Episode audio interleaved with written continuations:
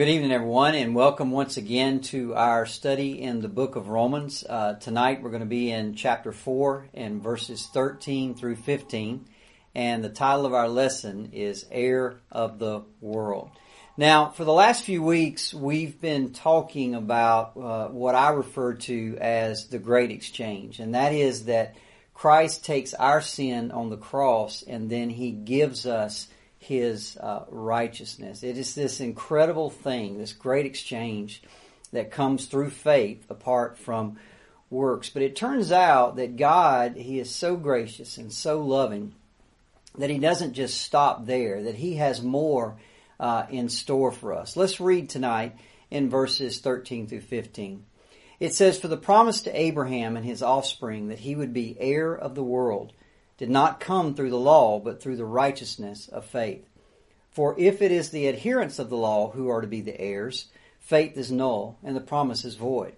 For the law brings wrath, but where there is no law, there is no transgression. Now, at the very beginning of these verses, Paul talks about Abraham and his offspring. So who are the offspring of Abraham? Well, that's, that's us, the people of faith. Paul makes this clear in Galatians 3:29. He says if you are Christ, then you are Abraham's offspring, heirs according to the promise. So what Paul is talking about here tonight in these verses is directly about you and I because we are the the offspring of Abraham through faith. And what Paul says will happen to us is that you and I will inherit the world. Now, we don't talk about this a lot Probably don't hear a lot of sermons uh, or a, a lot of things taught about it.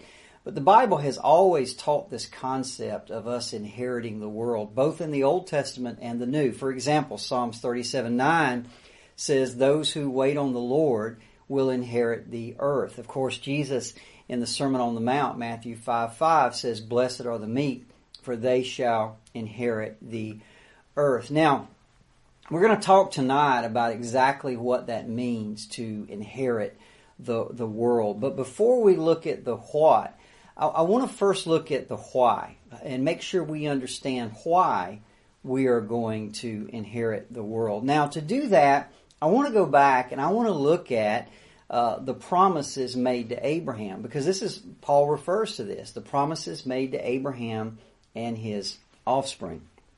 So I want to go back and look at these specific promises. And one of the ones I want to look at is the promise of the land.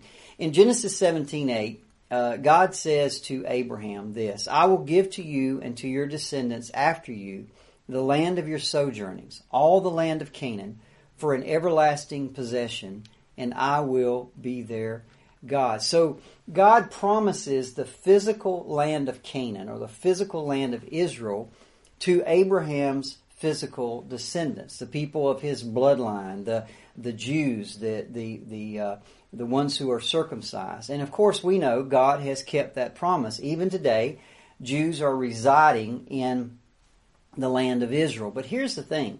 I don't know if you knew this or not, but but Israel's very small. In fact, if you did the math, it could actually fit into the state of Florida eight times. I mean, that's how small it is. So is that what God meant? Was that the fulfillment of the promise? Is that they would just get this little tiny land over in the Middle East? Well, there were always hints uh, in the Old Testament that God meant much more than this physical land. For example, in Genesis 17, 4 through 6, God tells Abraham, You shall be the father of many nations.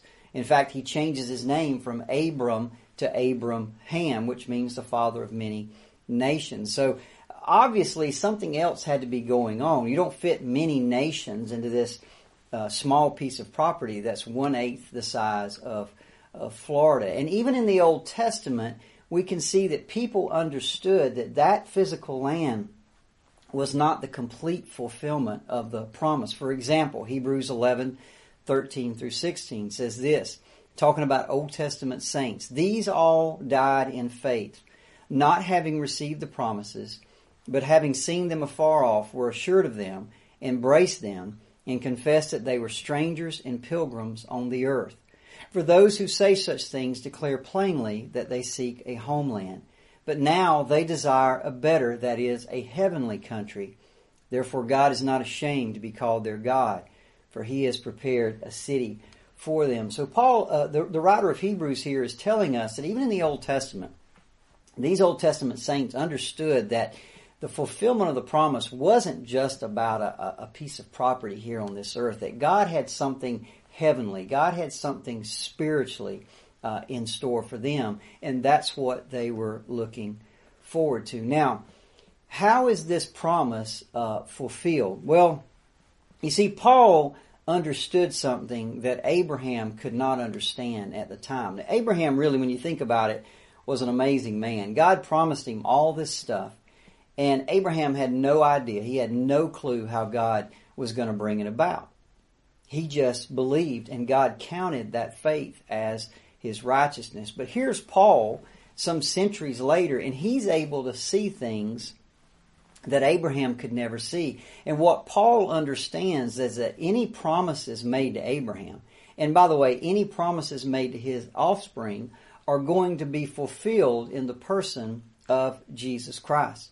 Hebrews 8 6 says this, talking about Jesus, He has obtained a more excellent ministry, as inasmuch as He is a mediator of a better covenant, which is established on better promises. 2 Corinthians 1.20 says this, For all the promises of God find their yes or their fulfillment in Him. So any promise to Abraham, any promise to, to Abraham's offspring are going to find their fulfillment, their yes, in Jesus Christ. He's going to make these promises better. In fact, what this does through Jesus is these promises are supercharged if you will. They will be fulfilled in ways that Abraham could never have even dreamed. For example, God promises Abraham and his offspring this little land of Canaan, right? This little little piece of property. But man, Jesus is the Lord of all nations. He's the Lord of all lands. He's the Lord of the universe. Philippians 2:10 says that the name of Jesus every knee should bow, of those in heaven, of those on the earth, and those under the earth. Psalms 2:8, God says through the prophet, Ask of me, and I will give you the nations for your inheritance at the, and the ends of the earth for your uh, possession. So, so one thing we have to understand about this promise to be heir of the world, it's going to be fulfilled through Jesus Christ. Now, with that said, let's turn back to the second part of the question. What does it mean, actually mean, to be an heir of the world? Hebrews 1, 1 and 2 says this, God, who at various times and in various ways spoke in time past to the fathers by the prophets, has in these last days spoken to us by his Son, whom he has appointed heir of all things. So the first thing we know about Jesus is he is the heir of all things. Now, Romans 8, 17 tells us this. Paul says, if we are children of God, then we also are heirs heirs of God and joint heirs with Christ. Now that is a mind-blowing concept. It's very difficult for us to even understand what that means that just as Christ is an heir, we also are, are heirs. But Paul talks about this all the time. For example, 1 Corinthians 3, 21 to 23. Let no one boast in men. For all things are yours, whether Paul or Apollos or Cephas or the world or life or death or the present or the future, all are yours and you are Christ and Christ is God. So we've got this concept of everything belongs to us. Everything is, is ours. Now, what does that mean today? Well, it means that right now in this present life, if you're a believer in Jesus Christ, yes, all things are yours, but right now they're in a in a trust, if you will. One one day they actually will become ours in the age to come. Now let me give you an example of this. One of the most interesting examples is a parable that we find in Luke's gospel. And in this parable, Jesus is talking about being a steward. There's a parable of a master who, who leaves his uh, servants in charge of some things and he goes off and he comes back at a, at a certain time. Now I want you to notice what Jesus says in Luke 16, 12.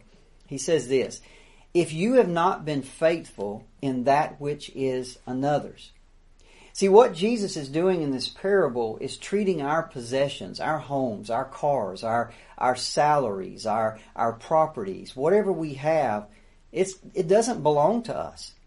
We're just a trustee. We're just a, a servant, a manager, a steward over God's possessions. Everything belongs to Him. Our responsibility is to manage God's things for God's purposes. And by the way, that should govern every decision we make about what to do with God's things. But in the age to come, in the resurrection, notice what Jesus says in that same verse. If you have not been faithful in that which is another's, who will give you that which is your own? See, the fact is, right now we're just stewards, we're managers, we're trustees, but in the age to come, you will be given what belongs to you. You will inherit something that is now your own. So let's talk a little bit about this age to come. When I was a kid, and, and if you've listened to my teaching for very long, I'm sure you've heard me say this. I remember thinking very distinctly that I didn't really want to go to heaven. Now, it's not that I want to go to hell, that was a bad alternative, but heaven just seemed like the lesser of two evils, if you will. And what I mean by that, it just seemed boring. My, my concept of heaven came from cartoons. It came from comic books. It, it came from everywhere but the Bible. And nobody ever really taught me uh, about heaven. So my concept was just this angel sitting on a cloud playing a harp, being bored for eternity. And that just, again, didn't want to go to hell, but that didn't seem like a great option uh, either. So time came in my life where I began to study about heaven and, and ask the question from Scripture, what is what is heaven really going to be like? And it turns out that the Bible has an awful lot to say uh, about heaven. The first thing it tells us is that we are going to live on a new earth. 2 Peter 3:10 says this, "The day of the Lord will come as a thief in the night, and both the earth and the works that are in it will be burned up. Isaiah 65:17 For behold I create new heavens and a new earth and the former shall not be remembered or come to mind. Romans 8:21 says the creation itself will be liberated from its bondage to decay and brought into the glorious freedom of the children of God. Revelation 21:4 He who is seated on the throne says I am making everything new. So God is going to remake, recreate this earth. It, it, none of the bad, no, bond, no none of the bondage to decay that it experiences today, and and there is going to be a completely new earth. Now, one of the great things about it that I never understood as a kid is that we will live here on this earth. I remember years ago I, I was working with a youth group and I, I did an experiment one time. I just said, Hey, I want you to go and design heaven. Just, just design what your idea of heaven would, would be like. And I remember, of course, kids, teenagers, they're gonna, heaven's gonna be roller coasters and, and, and, you know, Skittles on every corner, free Skittles and things like that. But the point I wanted to make to them is that when we decide, design heaven, it's all based around what we know on earth if you think about heaven, you may think of flowers and waterfalls and beautiful grasses, and you may think of things, but they're all about this earth. You see, we were built to live here on this earth. We were made to live here on this earth. And for eternity, this is exactly where we will live. The difference is God will live here with us.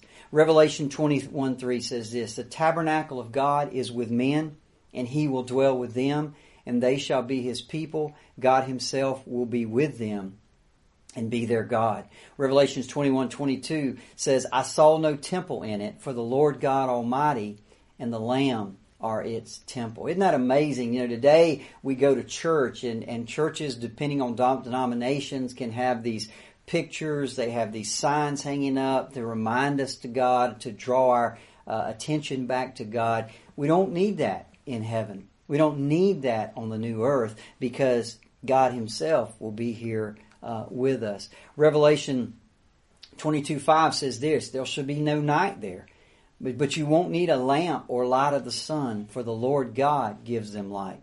Revelation 7:16 They shall neither hunger any more nor thirst any more. The sun shall not strike them, nor any heat. The other thing about this new earth that the Bible tells us is there's going to be a city there that we refer to as the New Jerusalem. Revelation 21, 10 through 16. And he carried me away in the Spirit to a mountain great and high. And he showed me the holy city, Jerusalem, coming down out of heaven from God. And he measured the city with the rod and found it to be 12,000 stadia in length and as wide and as high as it is long. 12,000 stadia is about 1,363 miles. If you drew that as a square, it would basically encompass about half of the United States. Now, think about that. That is one city. But here's the interesting thing. Not only is it 1,363 miles uh, wide, uh, it's also 1,363 miles high. It's not just a two dimensional square, it's a three dimensional cube.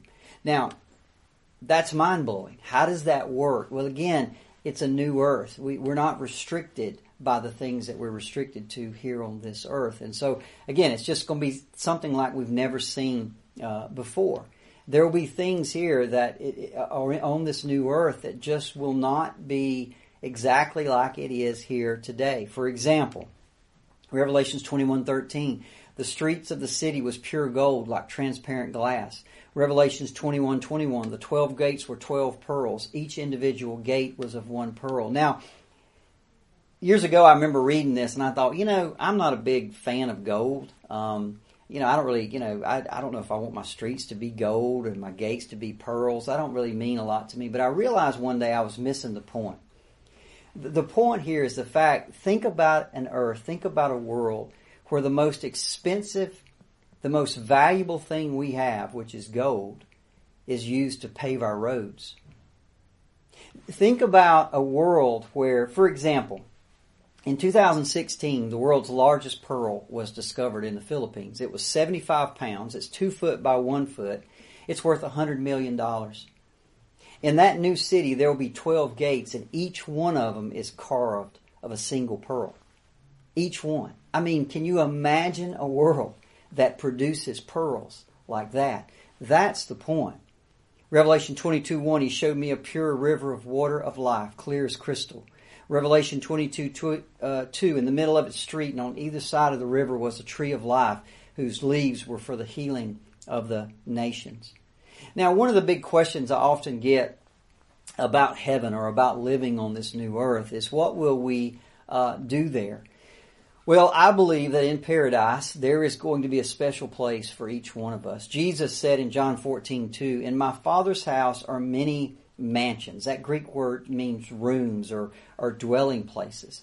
It, it, the idea, I, I, believe, is that each one of us will have a dwelling place, an area specifically for us and, and designed for us. And in some capacity, we will serve God. Revelation 22 3. No longer will there be any curse. The throne of God and of the Lamb will be in the city, and his servants will serve him. So there will be things for us to do, we will have responsibilities there. Matthew 25, 25, his master replied, Well done, good and faithful servant. You've been faithful with a few things. I'm going to put you in charge of many things. Revelation 21, 3 says, They shall reign forever and ever. 1 Corinthians 6, 2 through 3, Paul says, Do you not know that saints will judge the world? And if you are to judge the world, are you not competent to judge trivial cases? Do you not know that we will judge angels. How much more the things of this life. Revelation 3:21 says the one who conquers I will grant him to sit with me on my throne as I also conquered and sat down with my father on his throne. In some sense that I can't explain, we will share the kingly rule and ownership of this world along with Christ. I, I don't understand that. All I know is in that Christ will lose nothing and we will gain everything. In, in, this new earth, there will be no more bad, only good. Revelation 21 4, and God will wipe away every tear from their eyes. No more death, no more sorrow, no more crying, no more pain, for all those things have passed away. Isaiah 51:11 describes it like this: They will enter Zion with singing, and everlasting joy will crown their heads. Gladness and joy will overtake them, and sorrow and sighing will flee away. There's something about this. This is so hard for us to understand, to be honest, because there, there's not really a day that goes by where we are. Would I think any of us would say we got perfect joy? There's always, you know, there's always some sadness for those that have uh, that that maybe are have passed on before us, or or or maybe are not living the way they should. There's always something in this world to dampen that down. But in that new age, in that new earth, everlasting joy will crown our heads. In fact, I love what it says. Gladness and joy will overtake you. It'll run you down. Psalm 16:11 describes it this way: In your presence is fullness of joy, and at your right hand are pleasures forevermore. No boredom. You will never get bored. I don't know how that's possible to be quite honest with you, but at your right hand are pleasures forever and on and on and on and on. But all of that is wonderful. All of that is great. But what is the greatest thing? John describes it like this in Revelations 22 4. They will see his face. C.S. Lewis has a quote that uh, I've always loved. He said this If I find in myself a desire which no experience in this world can satisfy, then the most probable explanation is that I was made for another world.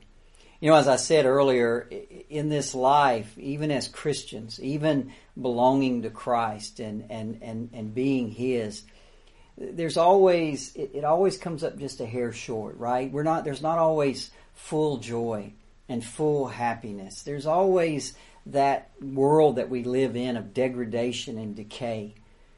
But the fact is, one day we will see Him. And on the day that we'll see Him, we will finally know the fulfillment of all that longing that we've always felt on the inside.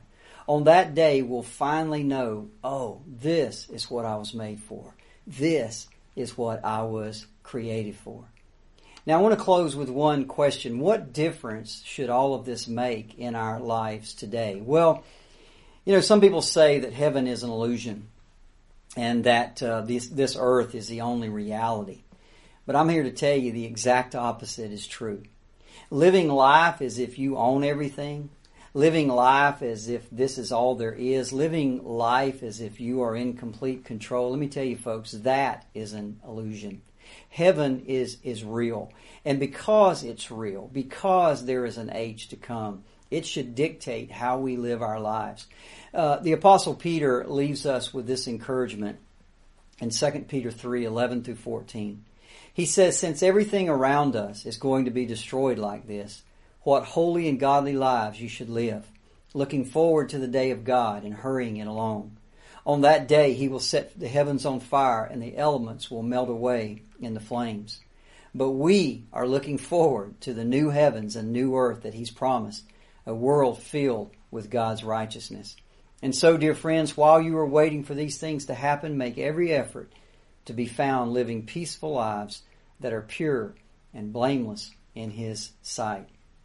You know, we live in a life, as I just said, of degradation and a world of degradation and decay. And because of that, there are many fears. And these things are, are real, the anxieties that we experience.